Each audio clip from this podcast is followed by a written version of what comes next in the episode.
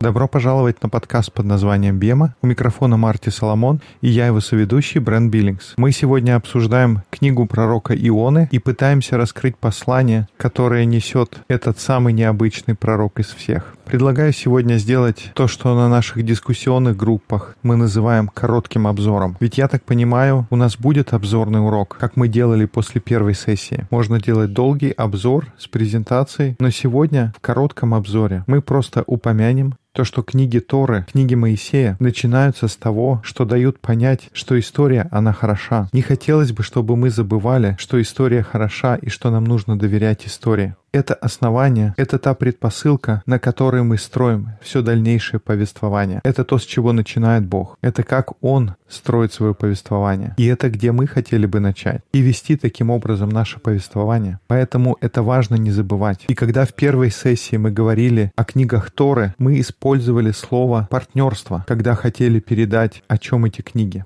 Бог ищет партнера, и в бытии Он выбирает такого партнера. Затем Он спасает своего партнера, и происходит свадьба с этим партнером в книге Исхода. Затем в книге Левит Он определяет, что означает это партнерство.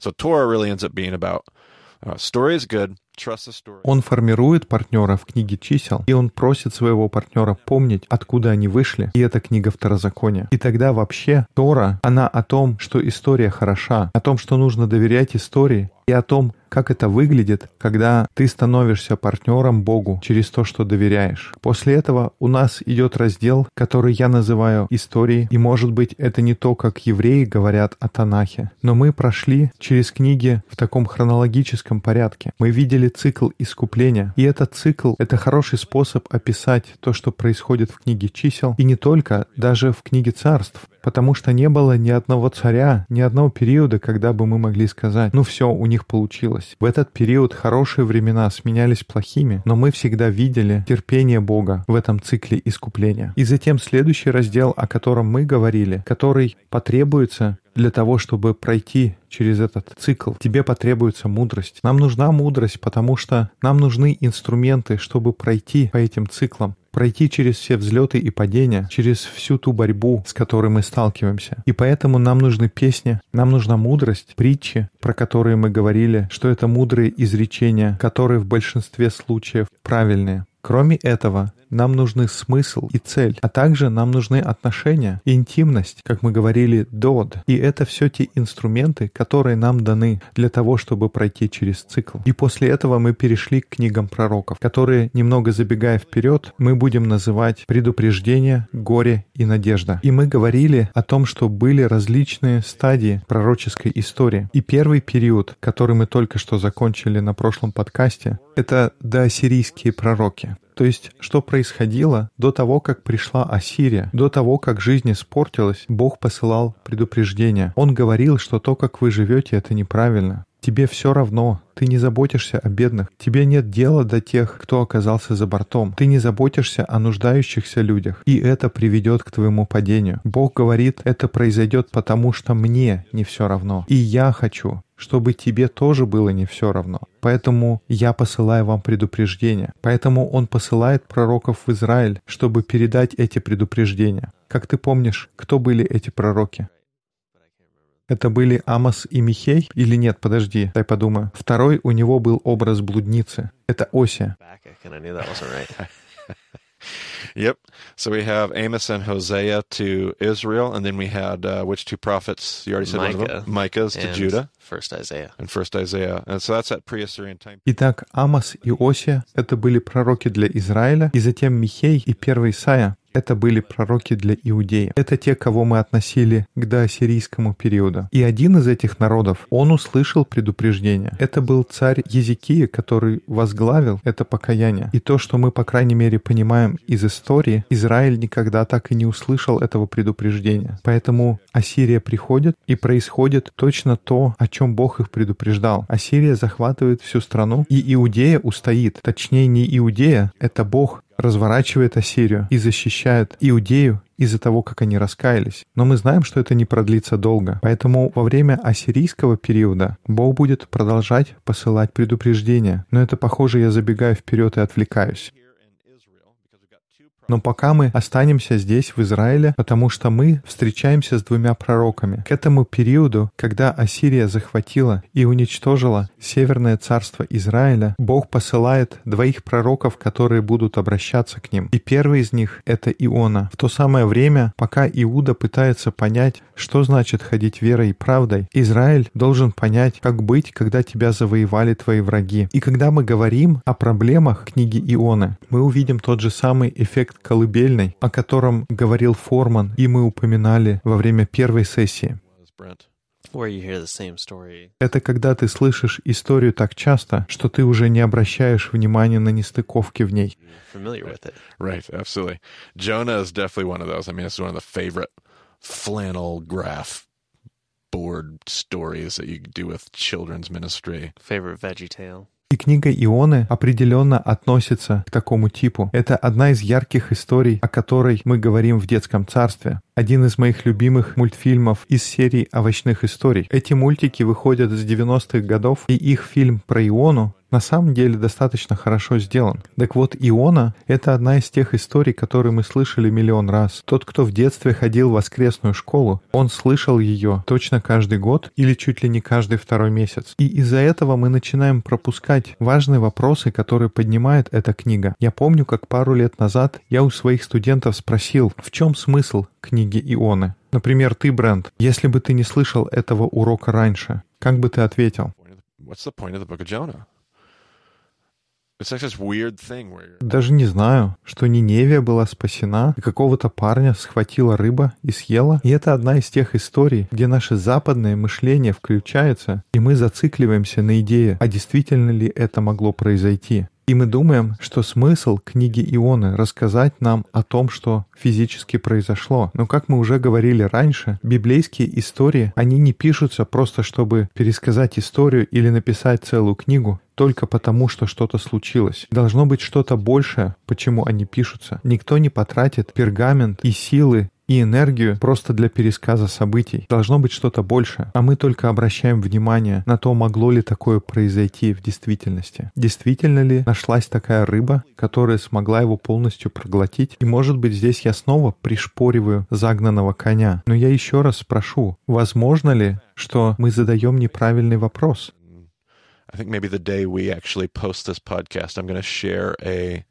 Uh, another podcast that talked about Jonah. Um, was shared on Peter N's podcast.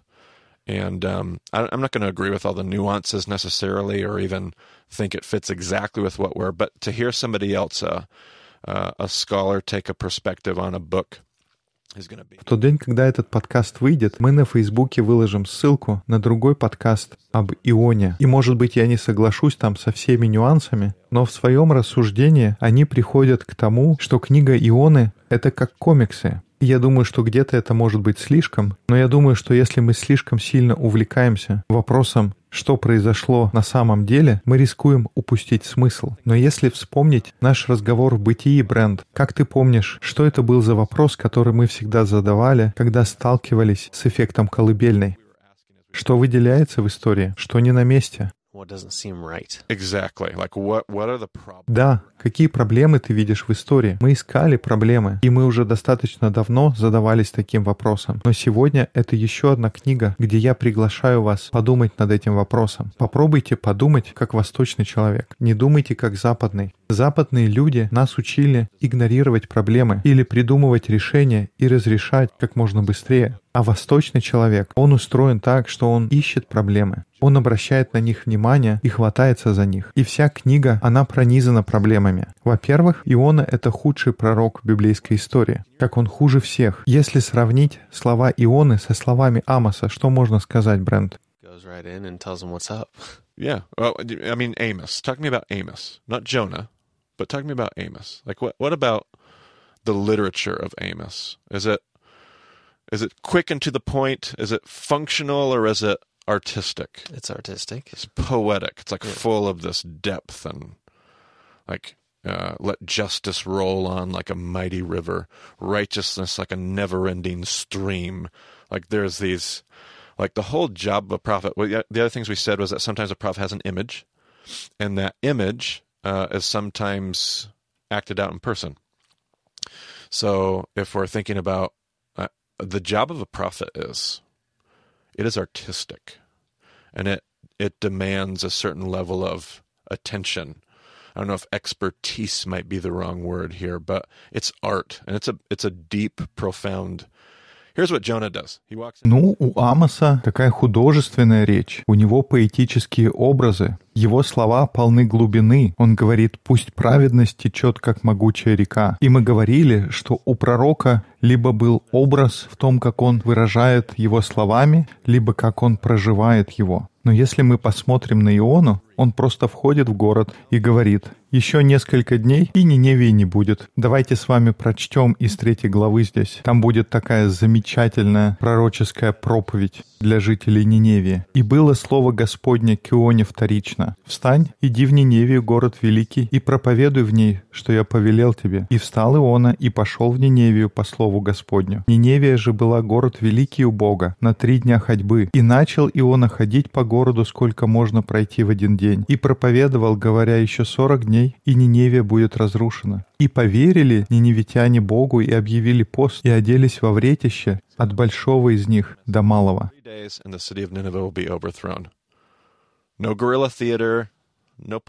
Вот, собственно, и все пророческое послание. Через 40 дней и Ниневия будет разрушена. Все, ничего больше. Ни каких-то представлений, никакой поэзии. Просто одна скупая строчка. Я здесь пришел, чтобы вам ее донести. Я просто слушаюсь Бога, и вот я пришел и говорю. Такое чувство, он хуже всех пророков делает свою работу. Но здесь, наверное, нужно сделать шаг назад, потому что я предполагаю, что все знакомы с историей Ионы. Но если оглянуться на первую главу, Бог сказал Ионе, что нужно отправляться в Ниневию. Я надеюсь, вы понимаете связь, что Ниневия — это столица Ассирии, это столица врагов Израиля, которые только что их захватили. И Бог ему говорит, тебе нужно отправляться и принести мое послание вашим врагам.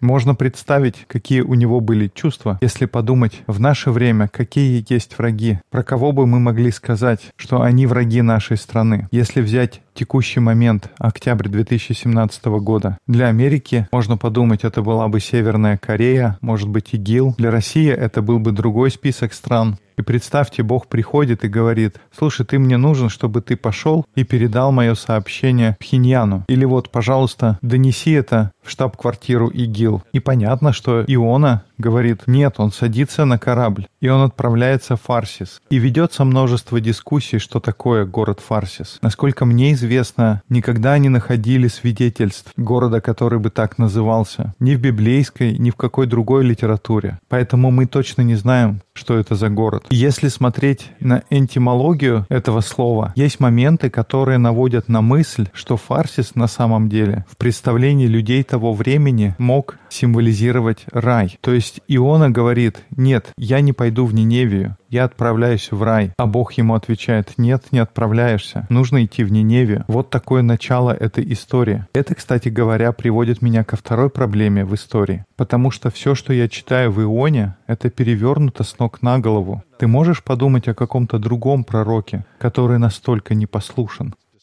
Ну, во всяком случае, не так явно. Не так явно, как Иона. Были, конечно, отдельные представители, которые боролись, у которых были сложные моменты, но они не были, как Иона, просто непослушным пророком. Он восстает против Божьего призыва. И ты бы подумал, ну где можно увидеть Бога? Разве не в раю? Если где-то и можно встретить Бога, так это в раю. Но нет, Бог говорит, не надо ехать в рай. Отправляйся в Ниневию. И когда он отправляется туда на корабле, помнишь, кто обращается к Богу? Это же моряки, язычники. Они поклоняются Богу, в то время как Божий пророк, его вообще ничего не волнует, и он хочет умереть. И так во всем. Все идет шиворот на выворот. Главный герой худший из всех пророков. Люди, которые должны быть худшими, на самом деле делают то, что ты как раз ожидал бы от положительного героя. Жители Ниневии откликаются на такое простое послание Ионы. Он просто сказал, что через 40 дней и ваш город будет разрушен. И тут, кстати, говорится, и поверили ниневитяне Богу. Это те же самые слова, где говорится про Авраама, что он поверил Богу. Да, хорошо бы лишний раз проверить,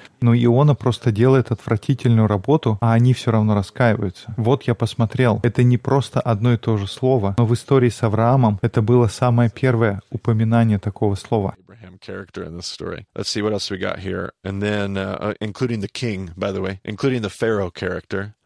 Like, think of all the hardening of... Замечательное наблюдение. То есть люди здесь фактически принимают на себя роль Авраама. Что еще? Если посмотреть на царя, тот, который должен был представлять из себя фигуру фараона, если вспомнить, как фараон ожесточил свое сердце, но здесь мы видим, как он одевается во вретище, и он даже говорит, животным не будем давать есть, настолько сильный будет пост. И дальше, когда Бог посылает суд, он посылает его Ионя. То есть мы видим суд, но этот суд приходит к пророку, а враг не получает осуждения. И дальше еще одна проблема. Я читаю всю эту книгу и в конце полностью разочаровываюсь, потому что возникает вопрос, не потеряли ли мы где-то окончание свитка Ионы. Действительно ли так должна заканчиваться книга пророка? Читаешь последний абзац и просто не верится, что это послание для Божьего народа, который находится в плену у Ассирии.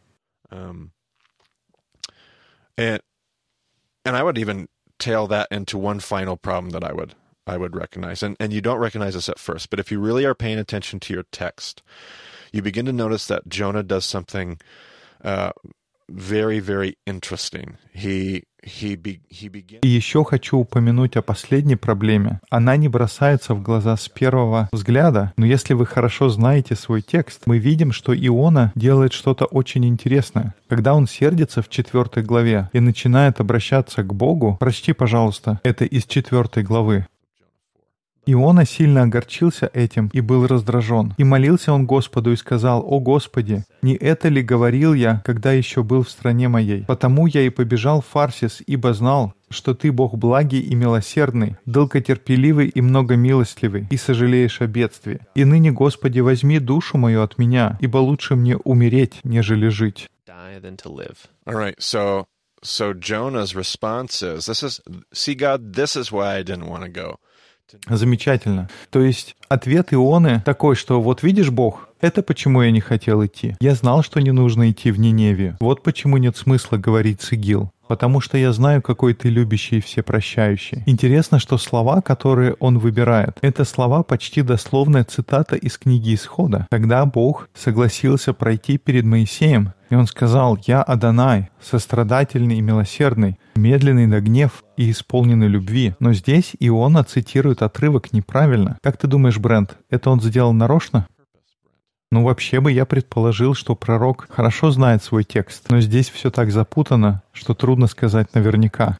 Say for sure. Yes.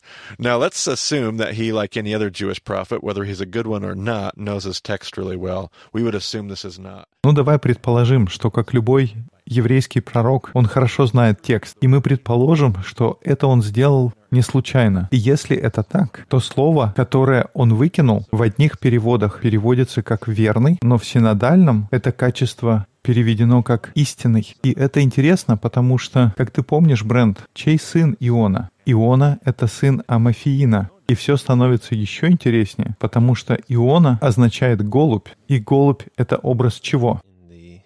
In the, garden. Okay, garden or the creation story Yeah. in uh, Noah. We send out every Noah. time there's a new creation, every time God restores shalom, there's like the dove calls you back to this. So here's a guy named Dove. Он появляется в истории сотворения. Каждый раз, когда Бог восстанавливает шалом, появляется голубь. Поэтому образ голубя — это призыв вернуться к этой картине. Итак, у нас есть человек по имени Голубь, и он сын Амафина, и это имя переводится как «истина». То есть у нас есть Голубь, сын истины. И вот мы читаем, что Иона настолько огорчился, потому что Бог не восстанавливает шалом из хаоса. Он говорит, я так и знал, это кто ты такой? Ты любящий, сострадательный, милосердный. Но знаешь что, Бог, ты не тот, кто истинный. Потому что если бы ты заботился о правде, об истине, истине, ты бы расправился с нашими врагами. Это то, каким образом выражается огорчение и гнев Ионы. И где-то, наверное, мы можем понять эту историю. И затем мы читаем неуклюжее окончание этой истории. Там описано, как он идет, строит укрытие и садится насупившись. Что если разобраться, очень интересно. Он строит себе укрытие, как написано, кущу и сел под нею в тени. Right? He's. То есть у него уже есть тень, правильно? И здесь просто здорово сказано. Он садится с восточной стороны, и это с востока приходит суд. Поэтому он идет и садится к востоку от города под навесом, чтобы сидеть и смотреть. Это почти как маленький ребенок, который надул губки и сидит около города и говорит, ну раз тебе наплевать на правду, поэтому я буду здесь сидеть, пока ты не сотворишь правдивый суд. Я буду здесь сидеть и ждать, пока суд не обрушится на этот город. И здесь Бог делает так, что растет растение, или в другом переводе виноградная лоза, которая на самом деле ему не нужна, потому что он уже построил себе укрытие. Но Бог все равно заботится о нем. Давайте не забудем эту мысль. Мы еще вернемся к ней через минуту. Но Брент, если вспомнить в книге «Бытия», в тех историях, в которых мы видели проблемы, с чем мы часто сталкивались в тексте, когда мы видели различные несогласовки и странности, мы всегда находили там хиазм. И если посмотреть на книгу Ионы, очень легко увидеть хиазм, и мы сейчас его разберем. Так, если посмотреть в первой главе, Иона недоволен и хочет умереть. И в четвертой главе мы читаем, как Иона злится и хочет умереть. Во второй главе мы видим Иону, который раскаивается, а в третьей главе мы видим ниневитян, которые раскаиваются. Поэтому даже беглый взгляд, поверхностный обзор помогает увидеть, что происходит здесь с литературной точки зрения. И у нас для этого есть небольшая презентация. Если ваше приложение для подкастов поддерживает главы, слайды будут появляться на экране. И на первом слайде это то, как я несколько лет назад представил хиазм в моем блоге. Но на самом деле там есть ошибка. Мы к этому прямо сейчас еще вернемся. Но тем не менее, идея хиазма и его структура легко угадывается в этом слайде. Самая внешняя обложка хиазма — это упоминание великого города в первой главе и в последней. На следующем уровне мы видим, что Иона хочет умереть. Uh. Следующий уровень — это покаяние Ионы в чреве рыбы, а на другой стороне мы читаем о покаянии жителей Ниневии. И затем там есть три дня в чреве рыбы и три дня, как он ходил по Ниневии. В итоге мы приходим к тому, что центр хиазма находится в третьей главе стих 1, где Бог ему говорит «иди в этот великий город Ниневия». И выглядит так, что все замечательно. У нас есть совершенный хиазм. Но проблема в том, что он несовершенный. Иногда говорят несимметричный хиазм, потому что я записал, если вы обратите внимание, неправильно. Если читать книгу, три дня в рыбе, они не находятся там, где должны быть. То, что Иона провел три дня в чреве рыбы, это конец первой главы. Поэтому на следующем слайде презентации вы увидите, как это должно бы было быть. Можно посмотреть на это и сказать, а, это портит всю красоту хиазма. Но мне нравится, как Равин Форман учит о несовершенных хиазмах. Он говорит, несовершенный хиазм — это на самом деле правильный хиазм. Просто мы неправильно идентифицировали его составляющие. Поэтому, когда мы сталкиваемся с такой ситуацией, нужно взять две составляющие, которые выбиваются из порядка, связать их вместе и представить их как один отрывок. Здесь нам нужно понять, что эти два, казалось бы, разных мотива на самом деле представляют связанную идею. И тогда у нас вдруг получается совершенный хиазм. Мне кажется, мы когда-то упоминали об этом в первой сессии. И тогда, если посмотреть на следующий слайд, мы обвели как раз проблемные отрывки. И тогда еще чуть-чуть дальше мы показываем, как правильно на них нужно смотреть. Мы говорим здесь, что три дня и покаяние, они связаны друг с другом. И Форман обращает внимание на то, что когда текст позволяет таким образом сгруппировать отрывки, это способ его показать важность этой идеи. Есть что-то важное, когда мы смотрим на хиазм в книге Ионы что подчеркивает важность покаяния. В покаянии есть что-то важное, что вносит разницу в эту историю.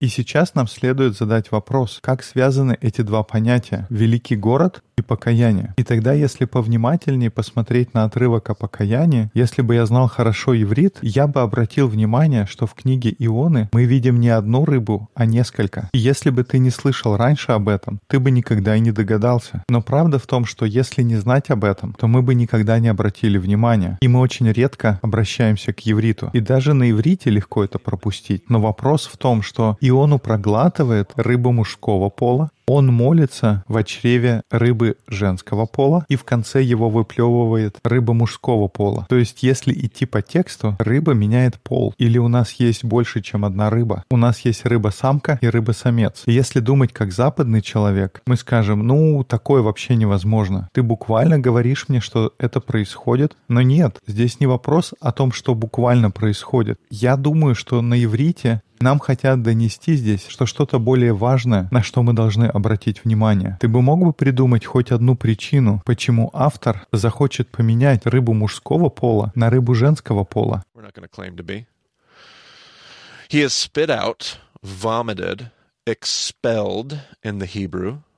Um, onto dry land. The word there is an interesting word. Like we think vomited. Of course, the fish vomited him out. But it's more about, it's kind of an interesting word to choose because it's more about expulsion. It's kind of like kicked out.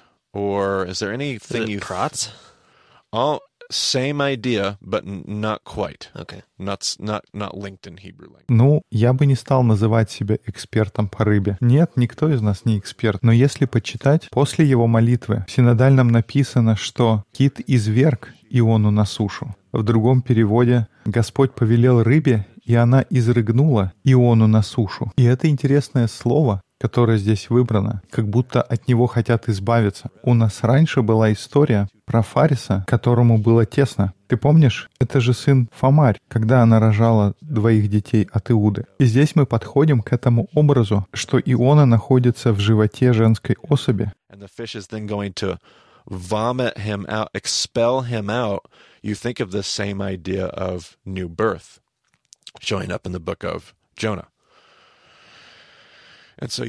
И рыба хочет выдавить его, избавиться. И здесь мы сталкиваемся с идеей нового рождения. И ты начинаешь углубляться в это понятие. У Равина Формана есть замечательное учение на эту тему. И когда мы снова возвращаемся в текст книги, в самом конце Ионы, что один из основных моментов, который Бог хочет, чтобы Иона увидел, это то, что у Ниневии большой потенциал. Покаяние приводит нас к мысли о том потенциале, который есть в этих людях. И когда Иона готов покаяться, он получает новую жизнь. У него происходит второе рождение. И здесь у меня кое-какие заметки, я почитаю из них. Откуда вообще берется разговор об этом великом городе Ниневии? Потому что, если честно, Ниневия вообще не великий город. О сирийских войнах и культуре того времени мы знаем больше, чем о каких-то других событиях того времени. И из всех этих свидетельств мы знаем, какие ассирийцы были жестоки. Они пытали пленников, насиловали женщин, убивали младенцев. Это вообще не великий город. Я на днях обсуждал, сколько раз мы встречаем слово «гадол» в этой книге. Мы же говорили, что Гадол — это великий человек.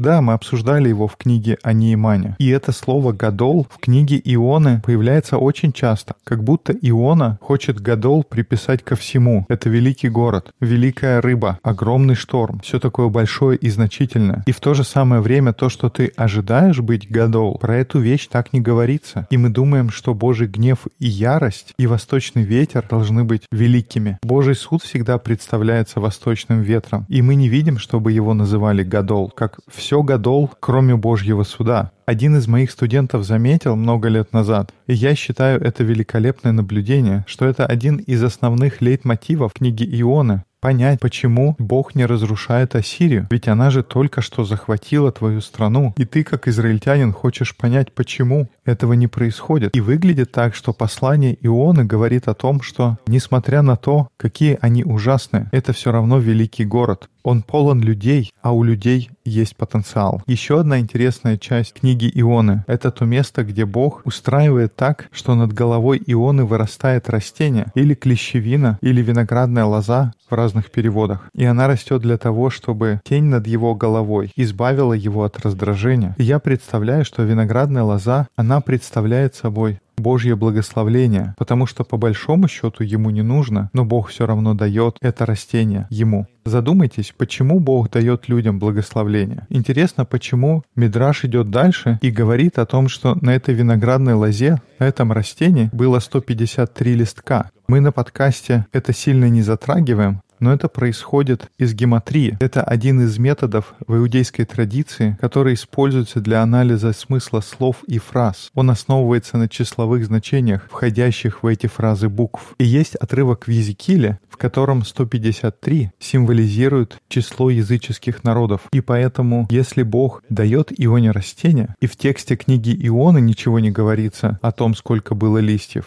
но если послушать Мидраш, в котором говорится о 153 листьях, почему они приходят к такому заключению? Видимо, Божье благословление, оно предназначается всем языческим народам. Это как будто напоминание, и мы возвращаемся к Аврааму. Это еще одна связь с историей Авраама. Бог всегда хотел благословить все народы. А ты, Иона, видимо, уже забыл сюжет этой истории. Я забочусь о язычниках, я забочусь о Ниневии. И когда я даю тебе это благословление, я хочу, чтобы ты использовал это благословение для других, возможно, даже для своих врагов. Но затем Бог уничтожает это растение, виноградную лозу, и восточный ветер налетает на голову Ионы, и его начинает припекать. И это растение, оно напоминает Израилю о том, что у них есть призыв благословить благословлять народы и давать тень язычникам, как мы видели в других местах Библии. Так почему же Бог не восстанет и не поразит наших врагов? Потому что у наших врагов есть большой потенциал. И снова я думаю, что если мы найдем, было бы хорошо поместить ссылку в примечание к нашему эпизоду на учение Равина Формана о книге Ионы. Возможно, что-то есть на его сайте Алифбета, но то, что я слышал из его учения о книге Ионы, это просто замечательно. Итак, если коротко, книга Ионы, она рассказывает о потенциале людей, особенно наших врагов.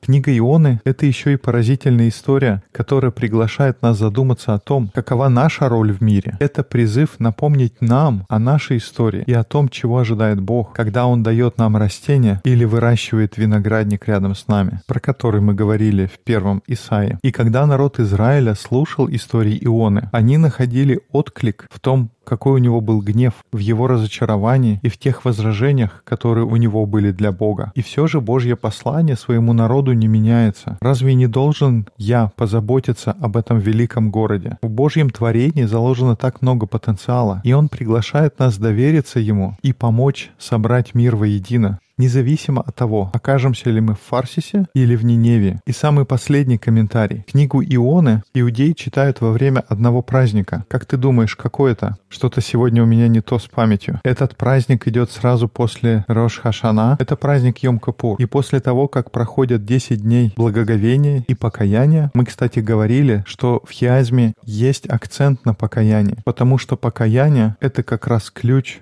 потенциалу. Если ты каешься, у тебя есть потенциал. И поэтому книга Ионы — это не только об отношении к врагам, но есть ученые, которые предполагают, что она была написана намного позже, как комментарий к нашему собственному потенциалу. Мы так много внимания обращаем на своих врагов, но эта книга на самом деле приглашает нас взглянуть на самих себя. И может быть именно поэтому она написана настолько шиворот на выворот. Может быть поэтому пророк — это тот, кто испытывает на себе Божий суд. И как будто вся книга говорит, но разве у нас нет своего собственного греха? И тогда во время этого праздника Йом-Кипур Бог прощает нас, и мы обращаем взор на себя. И мы думаем, почему Бог должен прощать меня каждый год, когда у меня есть такой большой список вещей, которые я должен принести ему. И ответ из книги Ионы, он такой. Бог прощает тебя каждый раз, потому что у тебя, как у человека, есть потенциал. Потенциал есть у тебя, потенциал есть у твоих врагов, у людей есть потенциал. Почему Бог нас так сильно любит? Почему Бог не уничтожает наших врагов? Почему Он не приходит и не защищает нас? Это потому что, когда Бог смотрит на человечество, Он видит потенциал. Есть что-то, что может родиться из всего этого восстания и непослушания. Если мы только развернемся и покаемся, там есть этот потенциал. Он тогда проявится. Вот какая книга Иона. И там можно говорить еще часами, но мы старались уместиться в 35 минут. И, похоже, у нас получилось. Много странностей есть в этой книге, которые можно обсудить. Она не такая длинная, можно всю ее прочесть и говорить. Иногда даже порой сложно не заблудиться, когда мы углубляемся в это. Надеюсь, когда вы будете собираться, чтобы обсудить, вам удастся найти учение Формана, Наверное, он раз в 10 учит лучше, чем мы здесь, и он же пока еще не написал книгу про Иона. Нет, но мы очень надеемся. Это одни из его показательных уроков, и обычно он на такие темы через какое-то время пишет книгу. Ну что ж, хорошо. Если вы живете на Полюс, присоединяйтесь к нашим дискуссионным группам в Москве по вторникам и в Пулмане по средам. Заходите к нам на страничку в Facebook. Если вы хотите связаться с Марти, его можно найти на Twitter как Марти Соломон. Меня можно найти как EIBCB. Больше информации информация есть на сайте bemadiscipleship.com. Спасибо, что слушали подкаст под названием «Бема». До скорых встреч в эфире. Thanks for joining us on the Bema podcast, and we'll talk to you again soon.